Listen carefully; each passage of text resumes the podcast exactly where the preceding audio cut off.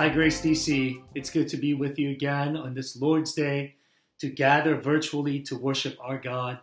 My name is Mike. I serve as one of the pastors in the Grace DC network, and I want to welcome all of you to our online service, especially for those of you joining us for the first time. The Christian gospel tells us that God welcomes and celebrates his people because of our faith in the finished work of Christ. On the cross, the Bible tells us, Jesus took our shame and guilt in exchange for his perfect righteousness. And that's why, as we come to worship today, we don't have to worry about our performance or the lack thereof, but we come confidently knowing that Christ has done the work. And so we fix our gaze, our faith on Christ, the author and perfecter of our faith, as we worship today. Let's uh, respond to God's invitation in the call to worship from Psalm chapter 9, and we will read this responsively. Please follow along in the bold text. I will give thanks to the Lord with my whole heart. I will recount all your wonderful deeds. I will be glad and exult in you. I will sing praise to your name, O Most High. The Lord is a stronghold for the oppressed, a stronghold in times of trouble. And those who know your name put their trust in you. For you, O Lord, have not forsaken those who seek you. Sing praises to the Lord, who sits enthroned in Zion. Tell among the peoples his deeds. Join me as we pray. Father, we thank you that you welcome us and you celebrate us just as we are. Lord, thank you that we as your people, your children, can come confidently and boldly into your presence without fear or shame because of what Christ has done for us. And Lord, our prayer is that even today, as we're reminded of this gospel, that you will continue to form us into the likeness of your Son, so that we become agents of this good news in our homes, in our neighbors, as we seek to bring you glory and honor, we ask. In Christ's name, amen. Please join me as we sing together.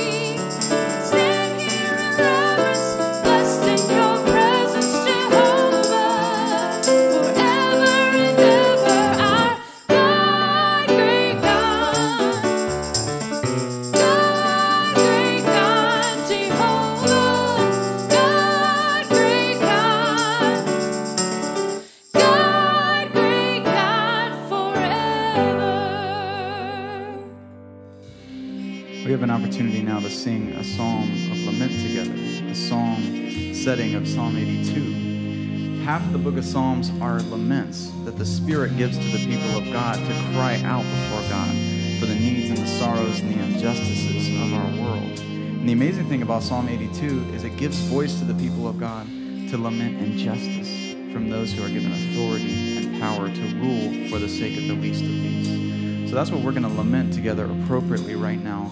Melissa's going to lead us in every section,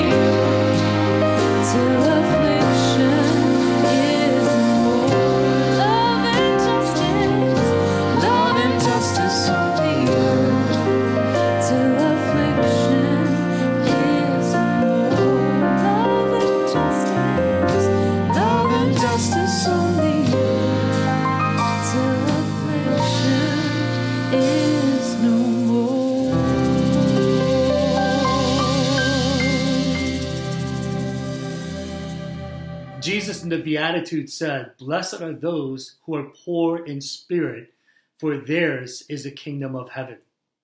And blessed are those who mourn, for they shall be comforted. This promise, this word of blessing, is not for perfect people, but it's for broken people. Broken people who come boldly into God's presence, knowing that He does not despise us because of our weakness, but He receives us with mercy because of our humility and faith in Him. And so, as we enter into a time of confession, let's remember that God does not call us to confession so that we can be reminded of our sin, period. No, confession is not the goal. For believers, confession is a means of grace by which we are formed into the likeness of Christ and his moral character so that we can live out the mission of loving God and neighboring well. Will you join me as we pray this prayer of confession together? And afterwards, I want to give you just a minute or so to go to God in your own words to confess uh, your sin to the Lord. Let's pray together. Our God, we confess that we are often hardened and blind to our unrighteousness. Although you have treated us with gentleness and righteousness, we turn around and treat others with harshness and injustice through our words and actions. We're very quick to find fault in others and slow to see it in ourselves. In this way, we have despised your mercy. O Lord, forgive our sin. Amen. Let's now enter into a silent uh, prayer.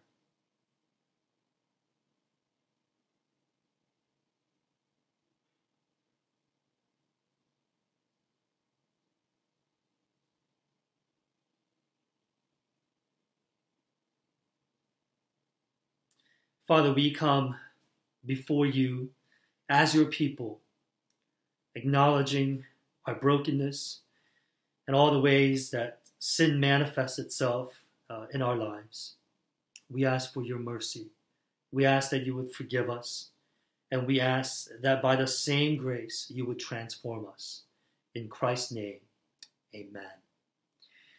When we come before God, presenting all of ourselves before Him, and we own our sin and brokenness, He receives us and He shows us mercy. And that's what the Christian gospel is all about. So, for all of us who have done that, here now uh, is God's word of forgiveness to you from Romans chapter 5. But God shows his love for us in that while we were still sinners, Christ died for us. Since therefore we have now been justified by his blood, much more shall we be saved by him from the wrath of God. Praise the Lord for his mercy. Amen. Today's scripture reading is Hebrews 12, verses 1 and 2.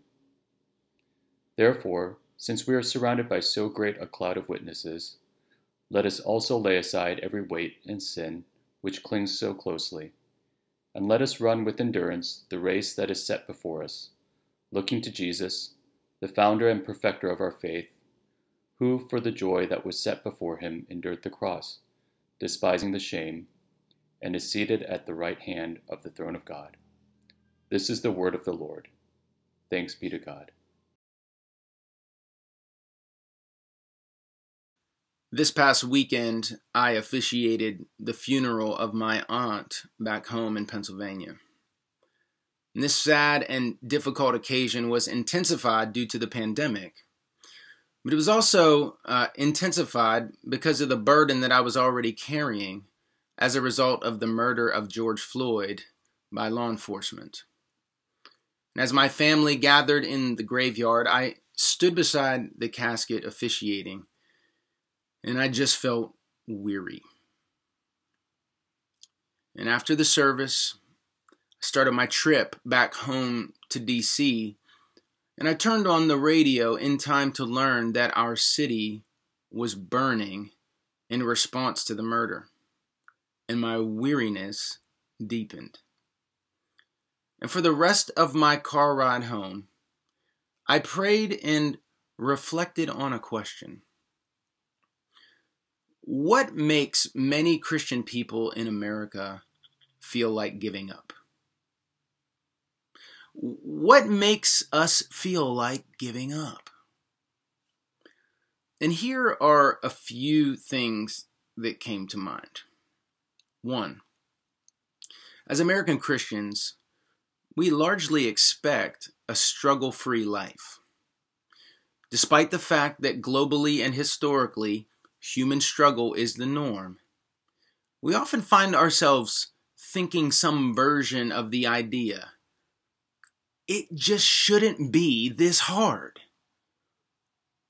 So, when trials come, they feel especially overwhelming and disorienting. Two, we expect fast and easy results.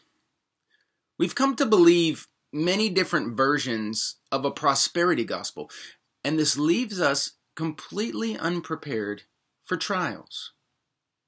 Somehow in our minds, we believe that when we come into the Christian faith, God generally gives us a nice life.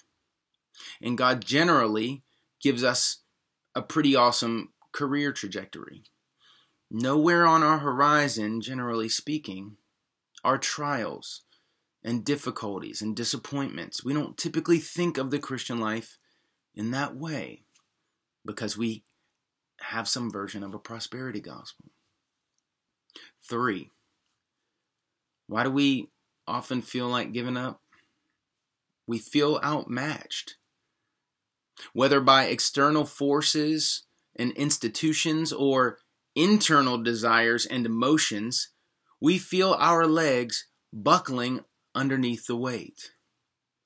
And I know that this has been the case for many of us in these recent days. We feel outmatched for the problems that are out there. We feel outmatched by the, the tightness of our circumstances during this pandemic. We feel outmatched, and it makes us want to give up. Four, I think oftentimes we conclude that the struggle doesn't matter and it won't produce any good. And I think this is this is a, a deep-seated thing for many of us we feel the creep of cynicism that says, What's the use of struggling if it's not going to amount to anything? This is pointless. Why should I even put any effort into this? Why should I fight? Why shouldn't I give up? It's all pointless anyway. Five, we succumb to an orphan mentality. We think something along the lines of, Nobody's looking out for me. And if I'm going to make it, I have to make it on my own. But right now, I'm exhausted. I'm tired. I, I feel weak. I don't feel like I have anything else to give. So I might as well just give up. Six, finally, and related to the previous reason, we give up at times because we feel like we're all alone. Nobody understands. Nobody can relate.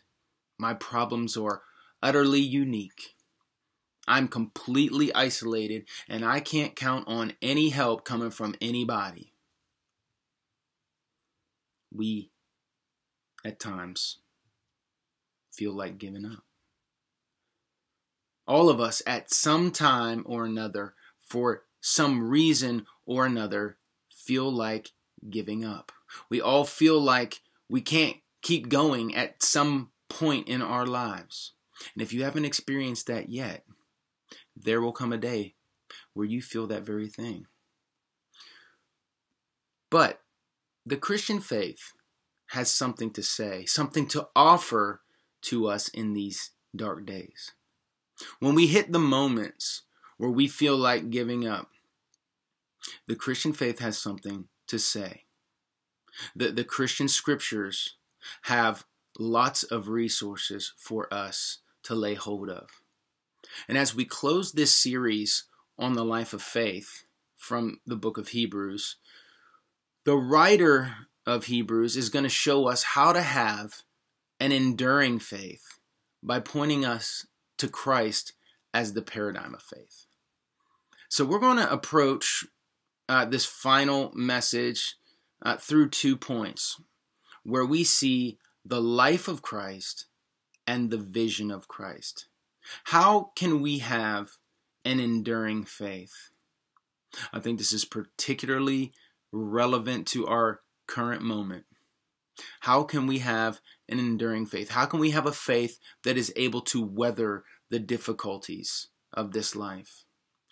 We need to consider the life of Christ and we need the vision of Christ. So let's look at our first point the life of Christ. Now, if you've been with us over the last few weeks, you know that we've been looking at the flawed faith of God's people through the ages. We've been getting these snapshots of faith as it has shown up in the lives of all of these characters in the scriptures through the ages. Through a variety of situations and through a, a diversity of challenges and threats to God's promises, they trusted the Lord. And their lives were not a perfect expression of unwavering faith, but the writer of Hebrews points us to the key moments where true faith showed up in their lives. And it's a beautiful thing because we have seen that the life of faith can be lived. He, he has walked us through the legacy of faith, the faith demonstrated by the saints through the ages, and now he's going to make a move in his argument. He is going to add another layer to the to the communication that he has written to his friends. And that transition takes place in chapter 12. If you would look at verse 1. He says, Therefore, since we are surrounded by so great a cloud of witnesses, he gives us this, this backward looking reminder. It's a transition type of statement. Since we are surrounded by this, this, this group of people who have shown us the reliability of God in all different kinds of struggles. Since we have this legacy of faith, this demonstration of God's trustworthiness by the saints, this cumulative demonstration of God's goodness and faithfulness through the ages. And not only that, to, to mention that we 21st century believers have an even greater cloud of witnesses that shows us what faith looks like. I think particularly uh, relevant to our moment is the black church bearing witness to the urgency of justice for the vulnerable and the marginal. Since we have this cloud of witnesses, he continues on, let us also lay aside every weight and sin and let us run with endurance.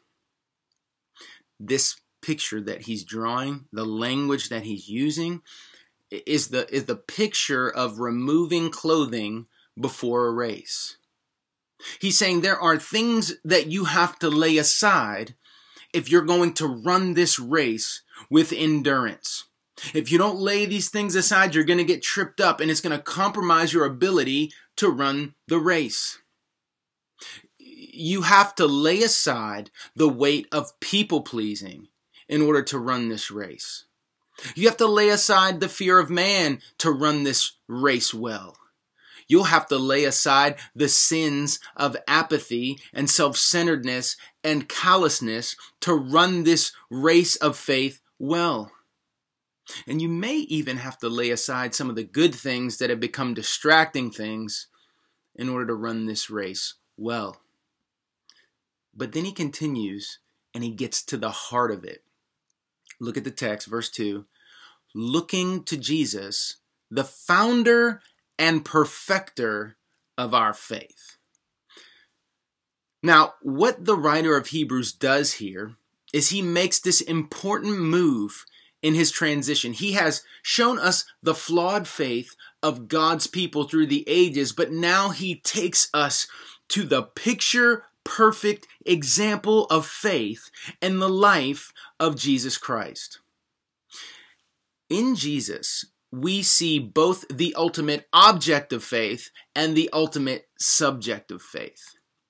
Which is to say, he's not only the one whom we trust, he's the one who shows us how to trust. We can look to Jesus and rest in him, but we must also look to Jesus and trust like him. We are rescued by the faithfulness and the faith of Jesus. The, the writer of Hebrews is inviting us to go back to the life of Christ, the, the, back to the faith of Christ, back to the endurance of Christ, even to the cross, and to see this as our model for the life of faith that we are now seeking to live. In other words, we should think about this. When we go back to Jesus, we see our Redeemer and our example.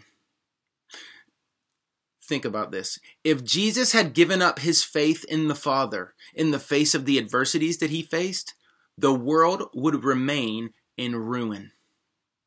If Jesus had let go of his faith in the Father's justice to exact vengeance on his false accusers, then we'd have no good news.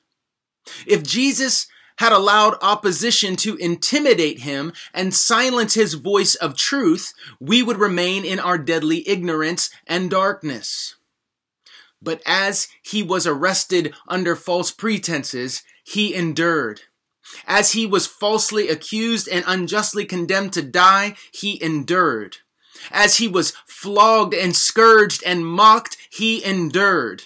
And at the pinnacle of his sufferings, when he was surrounded by the darkness of evil and attacked by the hatred of humanity, he endured. And the writer of Hebrews is saying, you must endure like your Savior, in communion with your Savior. But he doesn't stop there. He tells these Christians that they can endure like their Savior by taking up the vision of their Savior, which brings us to our next point the vision of Christ. Now, he invites us to go back, to observe, to study, to meditate upon, to reflect on the life and faith of Jesus Christ. As the God man, as the perfect expression of humanity, we saw in him and can continue to see in him what faith looks like in its perfect, most obedient, most beautiful form. But the writer of Hebrews helps us to see that there was something going on in Jesus that that helped him to maintain his faith, that helped him to have a faith that endured. Look at verse 2 again. For the joy that was set before him, he endured the cross. Think about this. Christ had the jeering crowds beside him. He had the violent soldiers behind him. He had the heavy cross upon him. He had the quaking ground beneath him. He had the dark sky above him. But for the joy that was set before him, he endured. For the joy of pleasing his Father in heaven, he endured. For the joy of setting his people free, he endured. For the joy of restoring this world to newness, he endured. For the joy of ending evil and injustice, he endured. For the joy of reuniting his divided people, he endured the cross. He endured the shame of the cross, and he considered it to be of little concern, and now he sits enthroned at the right hand of God the Father. Jesus is the paradigm of enduring faith. But it was a vision of joy that gave endurance to his faith. And all those who are running this race with a plan to make it to the finish line must look to him as both their savior and their example of faith. And that's why the writer tells these friends to consider verse 3 him who endured from sinners such hostility against himself. Consider, reason carefully, deliberate, reflect upon Jesus and his faith, the way he turned his heart to the Father. Think about all the cause that Jesus had in his life to give up. He was of all human beings in the history of the world most un- misunderstood.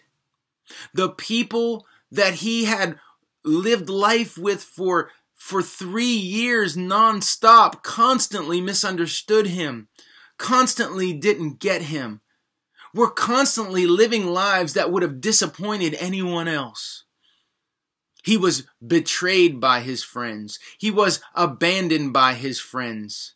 His life came to a, a, a, short end 33 years.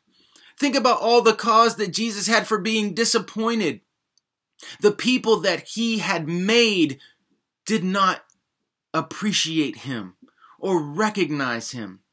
He was a man of sorrows. That was his title. He, he was one, the prophet Isaiah says, from whom men hide their faces. Nobody really understood him. They only wanted to use him or persecute him. Of all people, Jesus had reason to give up. But it was his vision of joy that gave endurance to his faith. That's why we must consider him who endured. He didn't just endure the, the providence of, of difficulty that he experienced. He endured the personal attacks from people in his life. He endured hostility from people, personal animus that was aimed against him. He endured and did not grow weary or faint hearted. This text shows us the essence of discipleship, the essence of following Jesus. Old school pastors and theologians said that God had one child who was free from sin, but God never had a child who was free from suffering. We have to understand and remember that the religion of Jesus is the religion of the cross. And there never was a true Christian without a cross. We have to take up this identity as a cruciform people. Yes, there's a cross to bear. And a lot of times it's not going to feel fair. It's not going to feel good. But it's in these moments that we are most identified with Jesus, when we are cross bearing, particularly when we are cross bearing for the benefit of the beloved. When we are cross bearing to see things made right for the benefit of the other, to see justice enacted for the other, to see the oppressed and marginalized brought in and enfranchised and beloved, enfolded into the family and raised up. It's particularly in these moments of cross bearing for the benefit of others that we are most like Jesus what I take from the writer of Hebrews here is he's showing us that the faith of Jesus is something for us to emulate.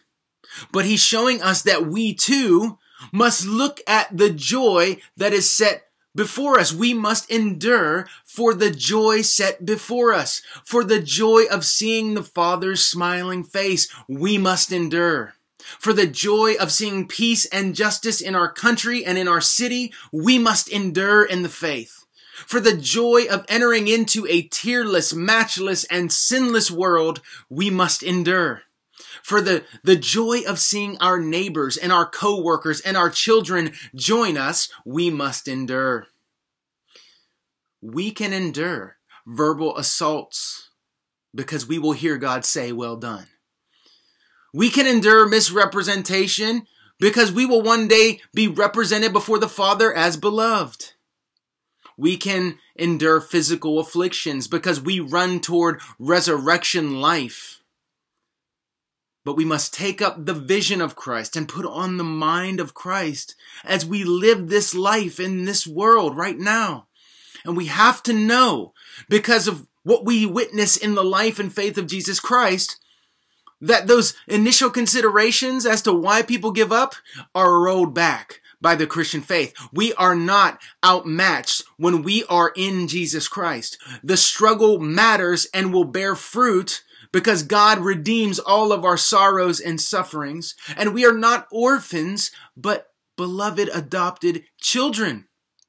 And we're not alone because God is with us and this is the age of Pentecost. And and Jesus has poured out his spirit as the comforter the comforter who bears witness in our hearts that we are children of God and testifies to us of who we are when everything in the world is conspiring to lie to us and tell us that that's not what we are. So this week I want to encourage you to look to Jesus with sacred imagination. Get back into the life of Jesus and consider the life of faith that he lived. And consider the joy set before you. Consider the joy that is on the other side of every trial that you're facing now. Every trial in God's hands becomes a servant of your joy. God never brings a trial into the life of his people that he is not tailoring to increase your joy and mature you in love and in faith and in hope.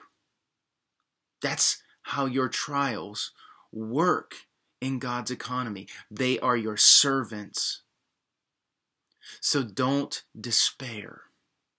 Don't give up. Take perspective. Think about the vices that God is taking away from you through the trials. Think about the virtues that He's building into you through the seasons of difficulty and the wrestling. Think about how He's positioned you in your times of trial to be a blessing to your neighbor. Think about how you might encourage someone in our community this week. I want you to really take this one to heart. It is easy for Christians who are accustomed to a certain level of ministry, to a certain level of local church output, to always sit back and critique and complain and to share their critiques and their complaints. And, and you know what times of stress do? They just increase our propensity to complain and to take shots. But why don't you think about who you can encourage this week? There's someone that needs a text message from you. There's someone who needs an email from you. There's someone who needs a phone call from you. Eh, because they're not going to be able to see the joy on the other side of their trial, but the way God has built community is in such a way that you might be the person that helps them to see the joy that is before them. You are designed by God to be a participant in the transformation of, of your brothers and sisters. They should not know you as their chief critic, but as their chief encourager. So why don't you act upon that this week? Help one of your brothers and sisters to see the joy that is set before them. Help them to be encouraged. As you see real faith, Jesus like faith in their lives, affirm it, encourage it, celebrate it. And in whatever ways you see an opportunity for them to grow, gently and lovingly encourage them to rise up into that. We must remember in these times that we're resurrection people. And we must pray and ask God to give us grace so that we will have an enduring faith. May it be said of us as we continue to press through a pandemic and and consider to think about ways that we as a community can live the life of justice and be the kind of Jesus people that the world needs right now.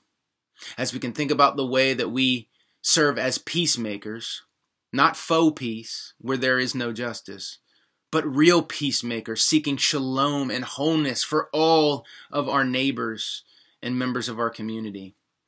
Let's think about what it looks like for us to express an enduring faith to trust in the Lord, not just like the great cloud of witnesses, but as our Savior Himself. Let's pray. Jesus, we give you praise. We give you praise because of the way that you have modeled the faith before us. You have shown us the life of faith, and you have also become our salvation through living that life of faith so beautifully and perfectly. We give you praise, Lord, for pouring out your Spirit on us. And we ask that you would help us in these weary days. Some of us are feeling weary and beat down and ready to give up. But Lord, we pray that you would meet them, meet us. Lord, we think of friends who not only feel the wrestling with the providences of this life and the, the sufferings of this world, but they also have their own chemical imbalances that plot against them, it seems, and they have to wrestle with real mental health issues. Lord, those brothers and sisters are on our hearts as well. We know that it intensifies that struggle. But Lord, we know that you are faithful to your people, that you cannot be anything but good to your people. It is a cosmic impossibility for you to do anything but be good to your children. We believe, but help our unbelief. And Lord, we pray that you would help us in some small way to be a balm in this city right now. And we pray for all the churches in this city right now that they would not sit on their hands, that they would not remain passive, but they would use whatever means they have at their disposal to advance the kingdom and to be a part of righting what is wrong.